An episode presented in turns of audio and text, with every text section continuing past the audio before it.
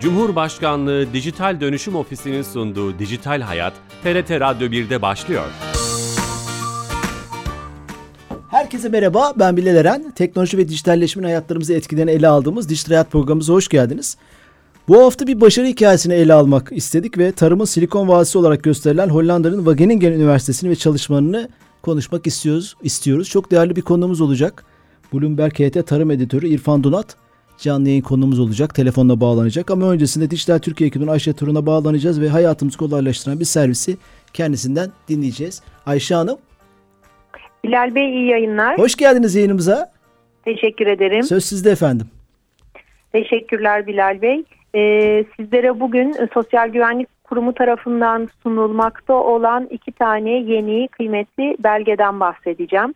Ee, biliyorsunuz ülkemizde e, özel duruma haiz bazı kişiler yaşıyor. Şehit yakınları, gazi yakınları, vazife malulleri. E, bu kişilere de Sosyal Güvenlik Kurumu tarafından e, belli özel haklar tanınıyor. E, ülkemizde birçok kurum tarafından. Bunlardan bir tanesi de ÖTV benzeri durumlar. E, sırf bu durumlar için e, bu kişilerden belgeler talep edildiğini biliyoruz. E, bu belgeleri de artık E-Devlet kapısından sunuyoruz. Sosyal Güvenlik Kurumu ile yaptığımız çalışmalar neticesinde şehit yakınları için ÖTV durum belgesi ve vazife malüllüğü durum belgesi hizmetleri artık E-Devlet kapısında. Önemli. ikişer işer, üçer üçer açmaya başladınız hizmetleri öyle anlıyorum. Emeklerinize sağlık. Evet. Teşekkür ediyorum. İyi yayınlar diliyorum. Çok, çok sağ olun. Teşekkürler. Dijital Türkiye ekibinden Ayşe Turun'dan yepyeni iki tane hizmeti dinlemiş olduk. Servisi dinlemiş olduk. Yeni katılan dinleyicilerimiz vardır. Bloomberg HT Tarım Editörü İrfan Donat telefon attığımızda. İrfan Bey. Merhabalar, iyi yayınlar diliyorum. Çok teşekkür ederiz, hoş geldiniz. Meslektaşımızsınız aynı zamanda. Çok sağ olun, hoş bulduk. Evet, aynı e, konuları konuşuyoruz. Farklı açılardan bakıyoruz. Böylece gerçi biz e, dinleyiciler için de zenginleşiyor bu meseleler, konular. Evet, aynen. Şeref verdiniz öncelikle. E, siz dikey bir alanda çalışıyorsunuz. Sizi takip etmeye çalışıyoruz. Tarım ve çevresindeki tüm ekosistemle ilgili. Biz de bugün aslında bizim programımızın felsefesine de uygun şekilde tarım teknolojisiyle ilgili e, bir başarı hikayesini konuşalım istedik. Hollanda'nın Wageningen Üniversitesi. Sizin ben Oksijen Gazetesi'ndeki yazınızı okudum. Çok etkilendim. E, üniversitenin başarılarını e, konuşacağız. Ama öncesinde bir istatistik e, gene yazılarınızdan birinde görmüştüm. Ülkemizin 18'de biri kadar Hollanda. Fakat e, e, yüz ölçümü olarak fakat tarım e, gelirleri açısından ülkemizi 5'e katlamış durumda. İnanılmaz bir istatistik diyelim. Böyle başlayalım mı meselenin ortasından? Tabii. Şimdi e, genel itibariyle aslında Hollanda'nın tarımda yakaladığı başarı, tırnak içerisinde kimisine göre mucize, kimisine göre bir başarı hikayesi. E, genelde Türkiye'de çok da tartışma konusu olur. Bazen bu e, siyasete bile alet olmuştur. Hı hı. E, ve evet dediğiniz gibi e, ölçek olarak çok küçük. Yani Avrupa'nın en küçük ülkelerinden bir tanesi. Hatta tanım olarak da genelde Konya kadar denir. Konya kadar bir ülke büyüklük yüz ölçümü açısından. Ama tabii e, Hollanda'nın Avrupa'daki konumu, e, geçmişten gelen o ticari kültürü, tarihi ve buna bir de işte e, tarımsal üretimdeki bugün ve yarına dair stratejiyi üst üste koyduğunuz zaman hakikaten dünyada Amerika Birleşik Devletleri'nden sonra en büyük ikinci tarım ve gıda e, gıda ihracatçı ülke konumuna getiriyor Hollanda'yı. Hatta belki birkaç somut rakam ne kadar bir ihracattan bahsediyoruz Çok dersek 2022 yani geçen yıl itibariyle Hollanda 122.3 milyar euroluk tarımsal ihracat gerçekleştirmiş. 2021'e göre %17 arttırmış bu ihracatını. Burada da genelde şu tartışma olur. Ya tamam Hollanda işte Konya kadar diyorsunuz o kadar küçük ülke bu kadar büyük ihracatı her şeyi orada mı üretiyor gibi bir argüman da ortaya çıkar dinleyenlerden de belki bunu söyleyenler olacaktır. Doğrudur. Hollanda bu ihracatın tamamını kendi ülkesinde üretmiyor. Belli bir kısmını reexport yapıyor. Ama günün sonunda yine baktığımızda net ihracat olarak karşımıza 50 milyar euro gibi bir rakam çıkıyor. Yani ithal ediyor. Hı hı. O bizim gibi ülkelerden, farklı ülkelerden onu paketleyerek, işleyerek ihracata gönderiyor. Hı. Bazen reexport yapıyor. Direkt e, kendi e, limanlarını ya da işte e, lojistik alanlarını kullanarak ama dediğim gibi günün sonunda ve kendi ülkesinde de bu arada tabii ki üretim var. Her şeyi bir kenara bıraktığımız zaman e, kemiksiz net ihracata 50, 50 milyar, milyar euro. 50 milyar euro. Bunda, bunda rahatlıkla söyleyebiliriz. Bunun Ama, iki katından fazlasını değil mi? O zaman e, markanın markasını koyarak başka ülkelere gönderiyor. Kesinlikle. Müthiş kesinlikle. bir şey. Bur, burada işte aslında bir e, bir dediğim gibi hani geçmişten gelen bir ticari kültür de var. Çünkü Hollanda dünya ticaretinde her zaman e, farklı bir konumda olmuştur. Bu bazen eleştiri konusudur. Tarihte sömürge ülkeler hmm. arasında, e, sömürgeci ülkeler arasında gösterildiği için. Ama da bugünün şartlarına baktığımız zaman e, sahip olduğu limanlar Avrupa'da özellikle sahip olduğu diğer e, lojistik özellikler Hollanda'yı hem Avrupa'nın e, ana besleyicisi hem de dünyanın farklı bölgelerinde farklı ürünlerle ilgili lider ve rekabetçi ülkesi haline getirmiştir. Ama bunların hepsinde temeline baktığımız zaman yani çünkü o konumu yani Hollanda'nın konumunu bu, bu kadar e, öne çıkartıyoruz ama Türkiye'nin de konumuna bakalım. Türkiye'de bugün coğrafi açıdan, jeopolitik açıdan e, Asya ile Avrupa arasında bir bağlantı. Hemen altında Afrika, e, çapraz kuzeyinde yine Orta Asya, Orta Asya gibi bölgeye baktığımız zaman yani 3-4 saatlik uçuş mesafesinde 4 milyarlık bir nüfusa ulaşabilecek harika bir pozisyonda. Hmm. Yani e, ben hep şeyi söylerim Türkiye ile ilgili mukayeseli avantajlık sağlayacağı 2-3 tane bizim alanımız vardır. E, yapabileceğimiz potansiyel barındıran. Biri tarımdır, iki lojistiktir, üç de turizmdir.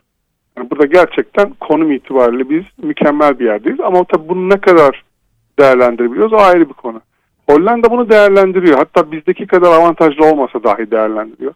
Orada da işte işin içine e, altın üçgen modeli giriyor. Tam onu soracaktım yani, aslında. Siz e, bir gazeteci refleksiyle önümü açtınız. Yani bu şu altın üçgen e, burada bir işin başarılı şekilde ol, olabilmesi için ortak hareket edilmesi, ortak akıl ve liyakatla hareket edilmesi misyondan yola çıkarak bu tanımı aslında e, oluşturmuşlar.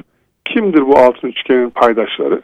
Bir tarafında özel sektör var, bir tarafında üniversite var, diğer tarafında da kamu var. E, bu üçgenin ortasında da aslında üretici var.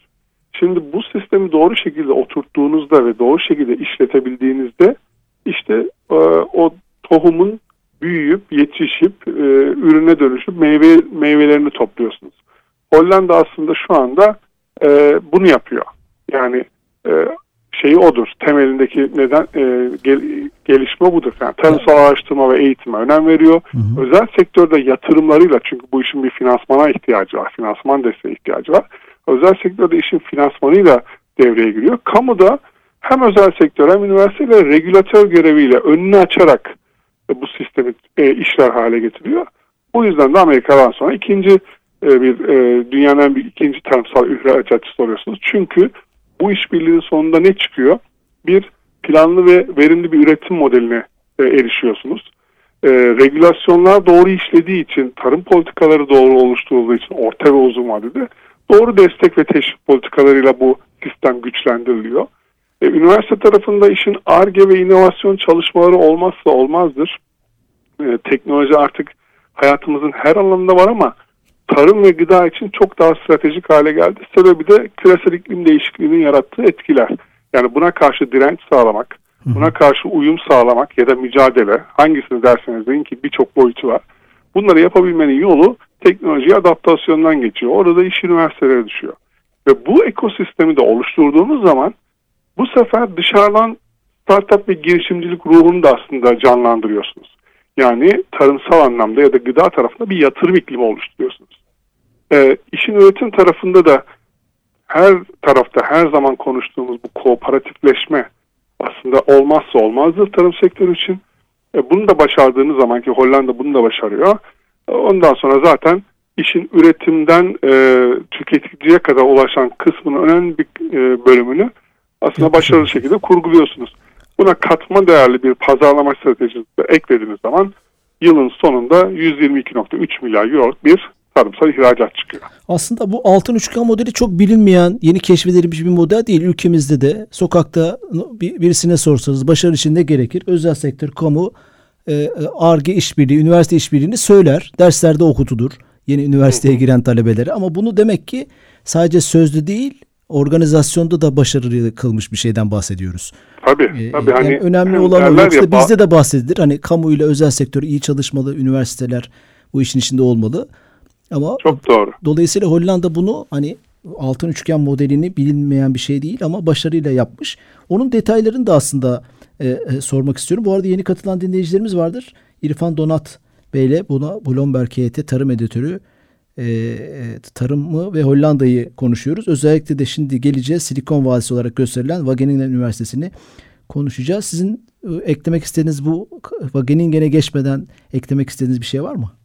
Tabii şimdi burada dediniz ya aslında bu bilinmeyen bir şey değil. Çok doğru. Önemli olan şey şu. Teoride herkesin bildiği, kitaplarda okuduğu, raporlarda her zaman yer alan bu noktaların pratiğe geçirilmesi. Hollanda'nın yaptığı şey aslında bu. Yani kooperatifçilikten örnek verdim. Türkiye'de de bugün 12 bin üzerinde kooperatif var tabela olarak baktığınızda ama işlevsel dediğiniz zaman sayısı iki elin parmağını belki geçmez. Hı hı. Ama Hollanda'ya baktığınız zaman tek başına değil birlikte iş yapma kültürü ülkenin DNA'sında var. Yani tarımsal ihracatın itici gücü konumunda yer alan ürün gruplarına baktığımız zaman ilk sırada genelde e, bu sene o var. Yumurta ve süt ürünleri diye geçiyor. E, ondan sonra hemen ardından süs bitkileri geliyor. Böyle kategori kategori meyveler diye sıralanıyor. Bunların hepsinde yani bu ürün gruplarında etki ve işlevsel bir kooperatifleşme oranı var. %85-95 arasında değişiyor. Yani kurumlardan kuruma. E, baktığımız zaman yine e, süs bitkileri ve e, meyve sebze sektöründe kooperatiflerin ve mezat sisteminin payı çok büyük. Yani mezat sisteminde üreticilerin e, üretimde belli bir kaliteyi yakalaması için e, bir ödüllendirme sistemi kurulmuş. Sürdürülebilir bir şekilde bu işi e, yürütmek açısından. Yani eğer siz bir üretimini iyi yapıyorsanız, iyi bir ürün mezata sunuyorsanız ve bunu e, doğru şekilde yaptıysanız, standartizasyonunuz varsa bundan siz ödüllendiriliyorsunuz. Eğer değilse tam tersine e, sistemin istediği şekilde değil yanıltıcı bir ürün ya da işte defolu bir ürün üretiyorsanız da bu sefer bir güven endeksi var. Orada puan kaybediyorsunuz. Endeksin altında yer alıyorsunuz. Yani dolayısıyla üreticiyi hem teşvik eden hem kontrol eden şeffaf izlenebilir. Ha burada işte teknoloji yine devreye giriyor. Blockchain sistemi çünkü uygulanan. Mesela bu önemli. Her şey bu, bu kısaca bahsedebilir misiniz? Bu değerlendirme ölçme sistemini blockchain'de mi yapmışlar? Onu, onu onun üzerine sistemi kurguluyorlar. Çünkü süs bitkileri dediğimiz alanda ya da ne bileyim işte et ve süt ürünlerinde hadi daha stratejik ya da daha kritik olduğu için et ve süt üzerinden gidelim. Şimdi e, tüketicinin aldığı ürün et ve süt ürünü bu peynir olabilir, bu sucuk olabilir, herhangi bir ürün. E, barkodunu okuttuğu zaman o ürünün hangi çiftlikte, hangi hayvan tarafından üretildiği, o hayvanın geçmiş e, seleksiyonlarının dahi e, izlenebilirliğinin olduğu bir sistemden bahsediyoruz blockchain sisteminde. Yani o hayvan işte hangi yemle beslenmiş, o yemde işte katkı maddeleri ne durumda, e, işte e, ne bileyim süt tarafı için söyleyeyim, peynir ya da süt ürünleri için söyleyeyim, antibiyotik var mı, kullanılmış mı, kullanılmamış mı? Ki zaten kullanılmış olsa onun o sisteme girme ihtimali zaten yok. Dolayısıyla e, tüketicinin kafasındaki her türlü sorunun cevabının yer aldığı bir şeffaf izlenebilir platformdan bahsediyorum. Hatta sadece bunu kişinin gıda güvenliği açısından düşünmemek lazım. Acaba bu peynir, bu süt ya da bu e, sucuk üretilirken çevreye ne kadar zarar verilmiş ya da verilmemiş? Karbon nötr sisteme ne kadar uyumlu, ne kadar değil? Yeşil mutabakata. Bunlar dahi ölçümleniyor. Dolayısıyla bunların hepsi bir endekse tabi tutulduğu için üreticinin denetlendiği, e, işini iyi yaptığı zaman takdir edildiği ve ödüllendirildiği, işini kötü yaptığı zaman da endekste eksi puan aldığı bir sistemden bahsediyoruz. Çok önemli. E, bu örnek de güzel oldu. E, bu altın üçgen modelinin hani bizi ilgilendiren tarafında üniversiteler ve ARGE çalışmalarında bir üniversite öne çıkıyor. Hatta ben birçok yerde sizin yazınızda yazınından sonra bir kısa bir araştırma yaptım. Gerçekten tarımın Silikon Vadisi olarak adreslemişler. Wageningen Üniversitesi. Bu neden, bu nasıl kurulmuş ve bu şeyi hak edecek, payı hak edecek ne gibi çalışmaları olmuş? Ne hangi özellikleri var? Ee, dünyanın genelde her yıl yapılan bu araştırmalar dünyanın en iyi 5 belki de e, tarım üniversitesinden biri Wageningen Üniversitesi. Tarihi eskiye dayanıyor. Bazen dünya üçüncüsü oluyor, bazen ikincisi, bazen birincisi. Ama e, artık herkesin kafasında hani Silikon Vadisi nasıl bilişim sektörü için e, önemli bir konumdaysa gıda vadisi gibi konumlanıyor artık Wageninga'nın etrafı da. Müthiş. E, ve ülkedeki araştırma enstitüleri işte bilimsel çalışmaların tarım ve gıda tarafında yapılan birçok e, dünyada marka olmuş kurumların yer aldığı bir kümelenmiş bölgesel kümelenme alanı diyebiliriz. E, işte Avrupa'nın tarım ve gıda üssü diye hatta e, konumlandırılıyor bazen tabir ediliyor. Bunu ben şeye benzetiyorum biraz arı kovanına benzetiyorum. Yani e, şirketler, ulusal ve uluslararası şirketler, işte e, startuplar, girişimciler, yatırımcılar bunlar arı gibi yani Wageningen Üniversitesi bir kovan bunlar arı gibi dünyanın birçok bölgesindeki araştırmaları, trendleri, gelişmeleri, veriyi topluyor, analiz ediyor çiçekten e, her çiçekten böyle nektar alır gibi. Sonra geliyor bunu kovanın içerisinde Wageningen Üniversitesi'nde işliyor ve ortaya bazen bal çıkıyor, bazen polen çıkıyor, bazen arı sütü çıkıyor. Farklı farklı ürünler çıkıyor. Hı hı. E, ve bugün baktığımız zaman 20 küresel gıda şirketinin 15'inin ARGE üstünün Hollanda'da olduğunu biliyoruz.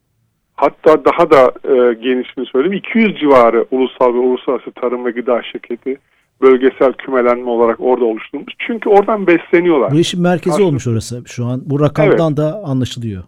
Hatta Türkiye'den dahi tarım tarafında e, bazı şirketlerin orada ofis açtığını biliyorum ben. E, yenileri de muhtemelen önümüzdeki dönemlerde açacaktır.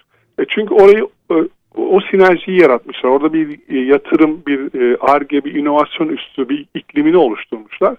Ve e, şunu da söyleyeyim, Wageningen hani üniversitesi şöyle düşünmüyor. Hani ben buranın merkeziyim. Tüm dünyadan benim buraya herkes gelir. Burada ayağıma gelecekler ve ben bu teknolojiyi ya da bu bilgiyi, bu e, know-how'ı dünyaya ihraç ederim. Öyle düşünmüyorlar. E, 2019 yılıydı yanlış hatırlamıyorsam. Avustralya'ya gitmiştim. Hı. Dünyanın bir ucuna 17 saatlik mesafede. Ve orada bize Avustralya Dışişleri Bakanlığı tarımsal faaliyetlerini gösteriyor. İşte ve şeye gittik, e, Sydney'e gittik, Melbourne'e gittik, başkent Canberra'ya gittik. Ve e, orada dikkatimi çeken bir şey oldu. Bizi Western Sydney Üniversitesi'ne götürdüler. Oranın bir e, tarımsal araştırma bölgesi, bölümü varmış. Orayı gezdiriyorlar. Serada üretim yapılıyor. E, oradakilerle konuştu, konuşurken bana şunu söylediler. İşte ben dedim ki siz ne yapıyorsunuz? Yani nasıl bir sistem var burada? Çal, nasıl çalışıyor? Biz burada işbirliğiyle çalışıyoruz dediler farklı üniversitelerle farklı projeler yürütüyoruz. Örneğin dedi Wageningen Üniversitesi ile bu serada işte e, hem ıslah çalışması üzerine çalışıyoruz. Sebze tarafı için söylüyorum. Hem de sera yani örtü altı sistemlerinin nasıl daha da geliştirilebileceği, yenilenebilir enerjinin buna adaptasyonu üzerine çalışıyoruz dedi. O zamanlar bundan 4 sene önce e, sera camlarından güneş enerjisi elde etme üzerine bir projeleri vardı. Yani Normalde biliyorsunuz Hollanda'da seralar doğal gazla ısıtılıyor. Hı hı. E, bizim bu bölgelerde işte e, yerine göre e, jeotermal kaynaklarla, yerine göre kömürle e, bu ısıtılıyor. Ama dünya gördü ki iklim değişikliğiyle beraber artık fosil yakıtların döneminin sonuna doğru geliyoruz. Ve bizim artık bunun yerine koyacak bir güneş, rüzgar ya da alternatif yenilenebilir enerjiye ihtiyacımız var. Wageningen Üniversitesi dünyanın bir ucundaki Western Sydney Üniversitesi de bu projeyi yürütüyor. Ya bu da çok çok, çok önemli. Bilgi alışverişi, know-how ihracat da yapıyor, know-how e, alışverişi de yapıyor. Karşılıklı bir etkileşim halindeler. Ya bu beni çok etkilemişti. E, çünkü oradan çıkacak sonuç iki ülkeyi de besliyor. Bazen enerjilerini tek bir kanala harcamak yerine daha da dağıtabiliyorlar. Yani sadece ticarette, sadece işte belirli alanlarda işbirliği değil, bilgide de işbirliği, teknoloji tarafında da işbirliği yapmaları aslında e, kendi lehlerine de süreyi daha olumlu hale getiriyor.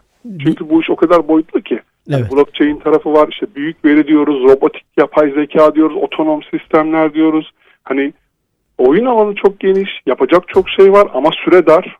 Çünkü iklim değişikliğinin etkileri hızla artıyor. Ve daha da önemlisi tüm dünyanın sorunu olan mevzular var. Nedir bu? E, çiftçilerin yaşı e, her geçen gün e, ortalama yaşı yükseliyor. Yani dünyada e, tarım nüfusu yaşlanıyor. Bunun haricinde gençler bu işe girmek istemiyor. E, bir taraftan dünyada nüfus artıyor, e, tüketim artıyor. E, kaynaklar çok sık, e, sınırlı ve kıt. Üzerinde ciddi bir baskı var. Dolayısıyla bunu yönetebilmenin yollarını kısa sürede bulmak gerekiyor. İşte o zaman da işin içine dediğimiz gibi bilim giriyor. Bilim giriyor. Aslında çok önemli, ilginç. Bu, bu konu üzerine de program yapabiliriz. Tarımdaki insan kaynağının e, azalması noktasında notumu aldım o çok önemli. Şunu soracağım. E, Wageningen Üniversitesi'nin hatta bir örnek de verdiniz. Seranın ısıtılması ile ilgili yenilenebilir enerji kullanılması bu tarımdaki verimliliği arttırıyordur muhtemelen. Başka Wageningen merkezli Hollanda'da fark yaratan birkaç teknoloji söylenebilir mi? İşte topraksız yani tarım. söyleyeyim size. En basitinden herkesin e, şu anda e, bizim somut olarak e, yaşadığımız bir örneği vereyim. E, havuç.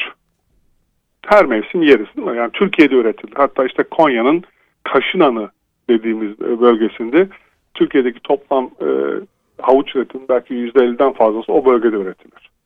E, Hollanda bize havuç ihraç ediyor mu? Hayır etmiyor.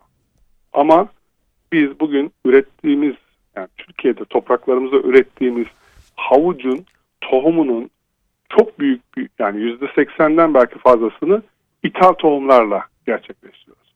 Ve o tohum Hollanda'dan geliyor. Hollanda'dan geliyor. Onun dışında biz aldık tohumu, ithal ettik Hollanda'dan yetiştirdik. Bunu hasat edeceğiz. Neyle hasat edeceğiz? Makinesi var bu işin, teknolojisi var. o nerede üretiliyor? O da Hollanda'da üretiliyor. Şimdi demek istediğim şu. Biz e, tarımda ihracatı konuşurken hep tabii ki sebze, meyve, işte çeşitli ürünler ihraç ediyoruz. Edeceğiz de, etmeliyiz de zaten. Orada bir sıkıntı yok ama o büyük fotoğrafa baktığımız zaman o ihracata işte işin içinden know-how'u kattığınız zaman Hollanda'nın zaten bize havuç üretip ihraç etmesine gerek yok o sınırlı topraklarda.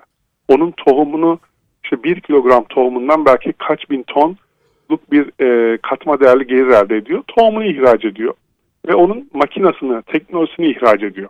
Çünkü o bahsettiğimiz makinelerin fiyatı bugün 400-500 bin eurolardan başlıyor. Hı hı. E, hasat makineleri. Çok özür dilerim. Dolayısıyla e, dünyadaki ihtiyaçlar neler, eksikler neler, önümüzdeki dönemde e, ne olacak bunların senaryoları üzerinden zaten bu teknolojiler üretiliyor. Ezbere bir üretim yapılmıyor. Belki bunu Türkiye'de şöyle de e, karşılaştırmak mümkün. En büyük sorunlardan biridir tarım sektörü açısından. Çünkü e, şirket yöneticileriyle konuştuğumuz zaman tarımda e, yakınlıkları şey şu. Ya bizim de teknolojiye ihtiyacımız var. Bizim de bilim ve bilimsel çalışmalara, inovasyona ihtiyacımız var. Ama üniversitelerin yaptığı şey bizim ihtiyaçlarımızdan çok uzak. Yani üniversitelere gittiğimiz zaman onlar da şirketlerin kendileriyle çok fazla yakın temasta bulunmadıklarını e, dan şikayet ediyorlar. Dolayısıyla bir kopukluk var. Hollanda'da işte o kopukluk, kopukluk yok. Ya da Hollanda yok. benzeri başarı yakalamış ülkelerde o kopukluk yok. Ee, üç alan, özel sektör, kamu ve üniversite ortak dille, ortak akılla hareket ettiği zaman enerjilerini de boşa harcamıyorlar. Çünkü bu bahsettiğimiz teknolojik yatırımlar, projeler, ıslah çalışmaları yıllar alan e, bir e, çalışmadır. E, bunu doğru şekilde yönettikleri zaman ortaya da başarı çıkıyor. E, dediğim evet. gibi bu işin e, kaymağını tırnak içerisinde yiyorlar. E, o işbirliği kelimesinin altı da böyle do, böylece doldurulmuş oluyor. Ayrıca söylediğiniz şey de tarımı sadece üretim olarak değil makinasından ta tohumuna kadar büyük bir ekosistem aslında. Onu da sizden öğrenmiş olduk. Program, Tabii şu, şu var. kapatacağım çünkü süremiz doldu İrfan Bey. Son mi? 10 saniyemiz var. Peki. Hani bu 122.3 milyar euro ya bu tarımsal makineler bu arada ihracatı dahil değil. Onu söyleyeyim. Ee, daha çok mevzu var, var ama dediğim gibi madem süremiz bitti evet. artık bu kadarla yetinelim. Çok, çok teşekkür ederim. Çok ufuk açıcı bir program oldu. Ağzınıza sağlık. Ben teşekkür ederim. İyi yayınlar Sağ olun. Çok teşekkürler. Bloomberg HT e, tarım editörü İrfan Donat'la beraberdik. Çok güzel bir program oldu tarım teknolojileri ve Hollanda Wageningen Üniversitesi ile ilgili. Haftaya yeni bir konu ve konukla beraber olacağız. Bu programımızın kaydı yarından itibaren YouTube ve podcast kanallarımızda olacak. İyi hafta sonları, hoşçakalın.